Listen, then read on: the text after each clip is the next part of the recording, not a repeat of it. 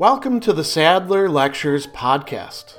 Responding to popular demand, I'm converting my philosophy videos into sound files you can listen to anywhere you can take an MP3. If you like what you hear and want to support my work, go to patreon.com slash sadler. I hope you enjoy this lecture. In All Things Are Possible, Lev Shestov is going to talk about philosophy at many different points, which makes good sense because he is himself a philosopher. But as a second generation existentialist philosopher, somebody who sees the continuities between the thought of what we can call the first generation, including Dostoevsky and Nietzsche, who he writes about very early, and then Kierkegaard, who he discovers later, and then other figures as well, he is going to have a particular particular notion of what philosophy could be capable of and a critique and even rejection of what philosophy typically is.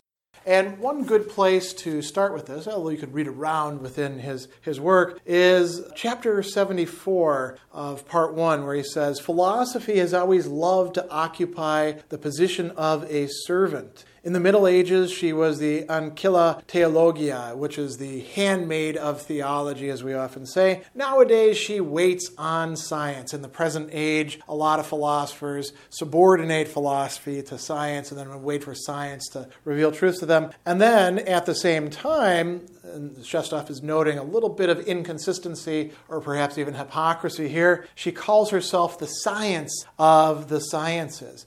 And you might say, okay, well, the, the goal then is to figure out what is the relationship between the disciplines. And you notice that it's philosophy or sociology or psychology or other disciplines that's doing philosophy that typically wants to figure out how do all these connect with and subordinate and superordinate with each other. And Shestov would, would say, listen, this is part of the problem. This is not really what we want to be doing you don't have to take your cues from some other discipline. You can engage in philosophy by itself. Philosophy doesn't have to tell everybody else where they fit and what they do, which they don't really listen to anyway. They go on just fine whether philosophy tells them that this is their proper object or not. Uh, another example of this is in what he comes right out and labels as armchair philosophy in part 2, chapter 13. This is actually entitled Four Walls, the walls of one's study. And he says armchair philosophy is being condemned rightly. An armchair thinker is busy deciding everything that's taking place in the world. His chief business is to select his statements so that there's no internal contradiction. This will give an appearance of truth. And so that's what the task really is there. And he says this work leads to very poor results. Why?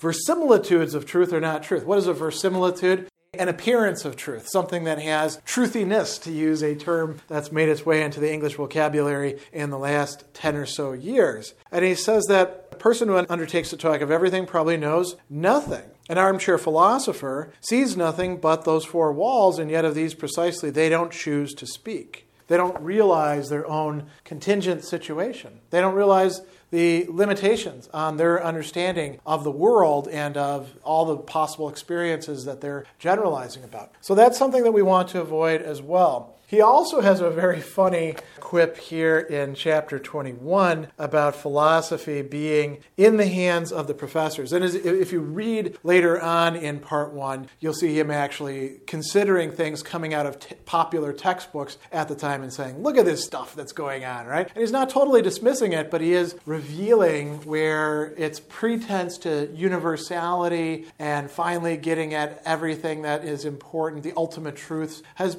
really been ineffectual.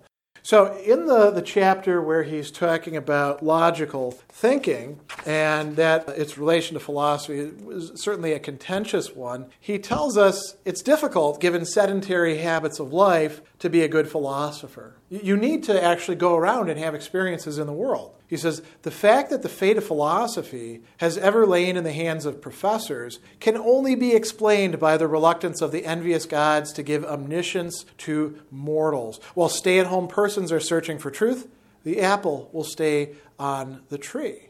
So, what is he talking about there? It's possible for a philosophy professor to have a wide range of experience and to use resources arising in academic philosophy to go beyond just, you know, their four walls. But it often doesn't happen. And when you think what passes for philosophy in so many places and how detached it is from I don't want to say the history of philosophy because Shestov actually says, listen, a big problem that we've got right now is people aren't doing any original work. They're just talking about the history of philosophy. But he does recommend studying history for a very good reason. He tells us that if we actually look at history, we're going to be disabused of, here we go, to escape from the grasp of contemporary ruling ideas, one should study history. The lives of other men in other lands and other ages teach us to realize our eternal laws and infallible ideas are just a abortions. Take a step further, imagine mankind living any, elsewhere than this on this earth, and all our terrestrial eternalities lose their charm.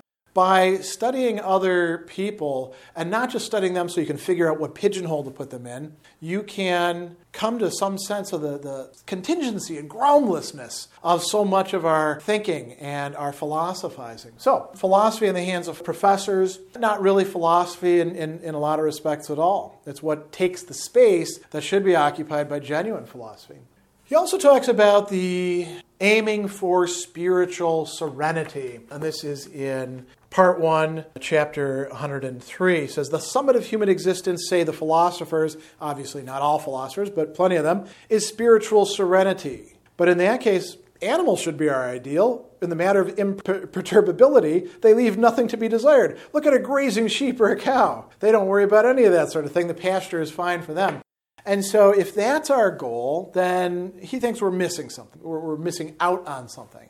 So, what does he put forward as, if we want to call it an ideal, if not a universally binding one, of what the philosopher ought to be doing?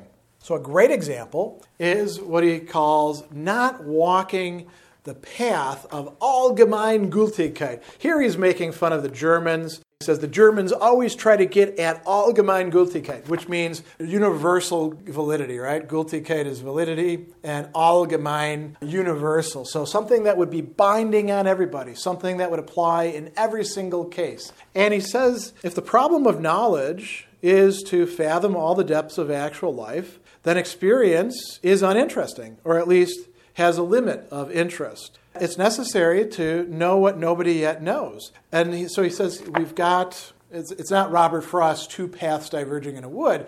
Rather, it's like there's some paths of allgemein Gültigkeit, and then it's not even going to be a path necessarily. It might just be where the deer have run, and you're like, I think there's a path there. Let me go check this out. You know, you go off on your own, or maybe you've got a machete and you blaze a trail. So he says we, we must walk not on the common road of allgemein Gültigkeit, but on new tracks which have never yet seen human feet. And it could be that we don't have to pick tracks that have never seen human feet. It could be that we pick tracks that have been there and the road was abandoned and people allowed things to grow over it and you can't quite tell, but there actually is a road there. But it's not a road of universal validity. It's a road that somebody else traversed, and we could check it out. We could try it out. We could say, I'm actually going to read Cicero and see if there's anything there. And everyone else is like, Why are you reading that old book? That's not what we're doing these days, right? That's not what philosophy is. That's not even for philosophy departments. That's for classics departments. And you're like, Well, I'm going to read it anyway. And so, so much of this comes down to our choice to not simply go along the path that everybody else is telling us to go along, that's valid for everybody, or that we want to be valid for everybody.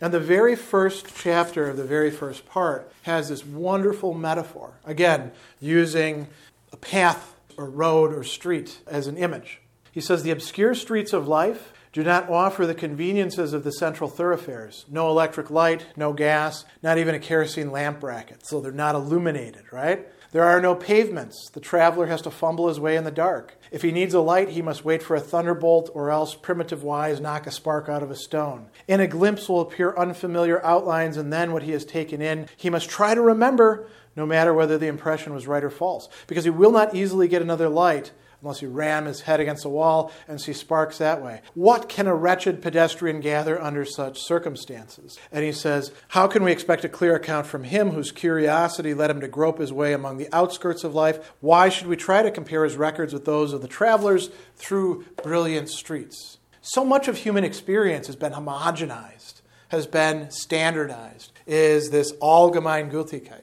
But where the real action is, oftentimes, is off the not just beaten, but paved and well lit track. So that's a, a very important thing to keep in mind. He also tells us to stop treating these old, you know, well-established truths with the respect that everyone expects them to be given. He's got a great discussion here, and he says the best way of getting rid of tedious, played-out truths is stop paying them this tribute. Treat them with a touch of easy familiarity and derision. He says that Dostoevsky did this. And he says, To do this will alone achieve you much more than many brilliant arguments would do. While you still contest a certain truth, you still believe in it, and this even the least penetrating individual will perceive. But if you favor it with no serious attention and only throw out a scornful remark now and then, the result is different. You're no longer afraid of it, you're no longer respecting it. And this sets people thinking, he concludes. So that's an interesting tactic. He also suggests that instead of this universal validity, this is uh, in, in chapter 40, towards the end of part two, that we, in fact, he, he, says, this is in a section called General Rules, and he says, people go to philosophers for general principles, and philosophers get sucked into this activity because they're human, they're kept busy supplying the market with general principles. And he says, now, do we really need general principles? Is that really where the action is? Is that what we ought to be supplying? And he says that what we ought to be thinking about, instead of just simply trying to give everybody universally binding judgments, we should actually, here we go, there are no all binding universal judgments. Let us manage. Let us manage our lives with non binding, non universal ones. And he, he has got a little jibe there again about academic philosophers. Only professors are going to suffer for that. Because that's how we actually do get by in life. We may, in fact, have things that we think are universal, and then there's always exceptions. The, the world is complicated. So that's an interesting one.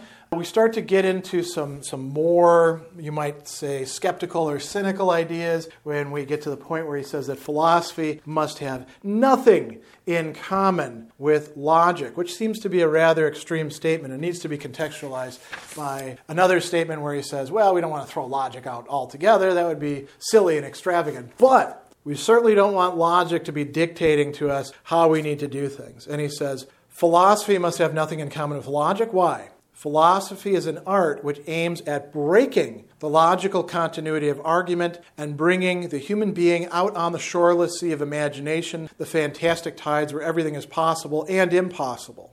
So, philosophy shouldn't just be about narrowing and restricting our capacities.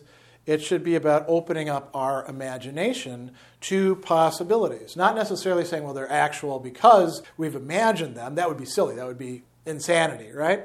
But we have to acknowledge where things are much more open than we typically treat them as. He also has this really funny discussion about deceiving ourselves and letting everybody deceive themselves in their own way. Now, he, he thinks of the philosopher as, in some sense, deceiving themselves. He says philosophers love to call their utterances truths, since in that guise they become binding on us all, right? They have a universal validity. But each philosopher invents his own truths. So these aren't really universally binding. They're coming out of what the philosopher's preoccupied with. They're coming out of their context. They're coming out of their existential station in life. And so he goes on and he says, Here's what I'm going to suggest for you.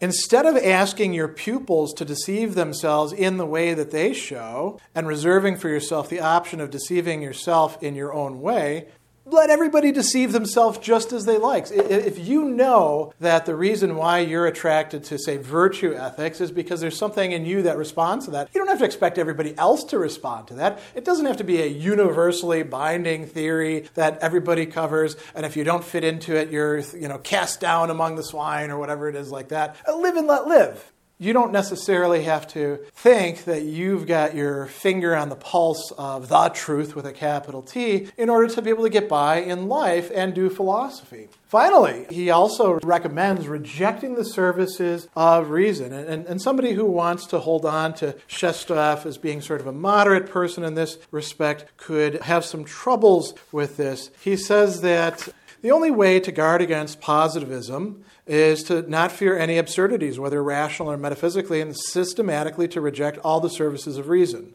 Such behavior has been known in philosophy. And, and, he talks about Schopenhauer and Nietzsche as examples of this. He also talks about credo quia absurdum, which Tertullian says, and he says this comes from the Middle Ages. And he says that these present noble examples of indifference to logic and common sense. And then he says, I make bold to recommend it. So now, in recommending it, is he recommending that we totally get rid of logic and common sense? No, no. He's, again, going to be somewhat realistic about this. But he is saying don't allow those things to be binding on you as a philosopher and don't impose them simply on everybody else and say you must do this or you can't be studying or understanding philosophy. The last bit of advice that he provides is one that he gives not just to philosophers, but to writers in general. And it's where he talks about logic and uh, morality and science as being police agents. And so I think this is actually valuable for philosophers. And it gives you some idea of what he wants to do with reasoning. He says that the task of a writer is to go forward and share their impressions with their reader. This would apply just as much to philosophers, not to provide universally binding laws for everybody. And he says he's not obliged to prove anything. But because every step of his progress, every movement, is dogged by those police agents, morality, science, logic, and so forth, he needs to have ready some sort of argument with which to fr- frustrate them. You don't have to worry too much about the quality of the argument. Don't worry about being inwardly right. It's enough if the reasoning which comes handiest will succeed in occupying those guardians of the verbal highways whose intention it is to obstruct his passage. So you can say that you're doing things in the traditional way because that throws these dogs a bone and keeps them occupied. Then you can get on with your real job, which is to philosophize within your life and make sense of things and be okay with the fact that we probably are not going to get to ultimate truths but we can at least make our way towards them, and that you're going to have to take unknown paths from time to time, and that it might be a lonely process. You can do all that while morality, logic, and science are over there gnawing on the stuff that you've thrown them, on the, the bone or the meat of the rational argumentation. And so philosophy has a task for Shestov. It's one that he doesn't say that everybody has to follow. He'd be inconsistent if he insisted that all of us must do philosophy in Shestov's own way. You know, let everyone find their own way. But if he happens to have brought us any light or help along the way, we could certainly make use of it. Special thanks to all of my Patreon supporters for making this podcast possible. You can find me on Twitter at Philosopher70, on YouTube at the Gregory B. Sadler channel, and on Facebook on the Gregory B. Sadler page. Once again, to support my work, go to patreon.com slash sadler. Above all, keep studying these great philosophical works.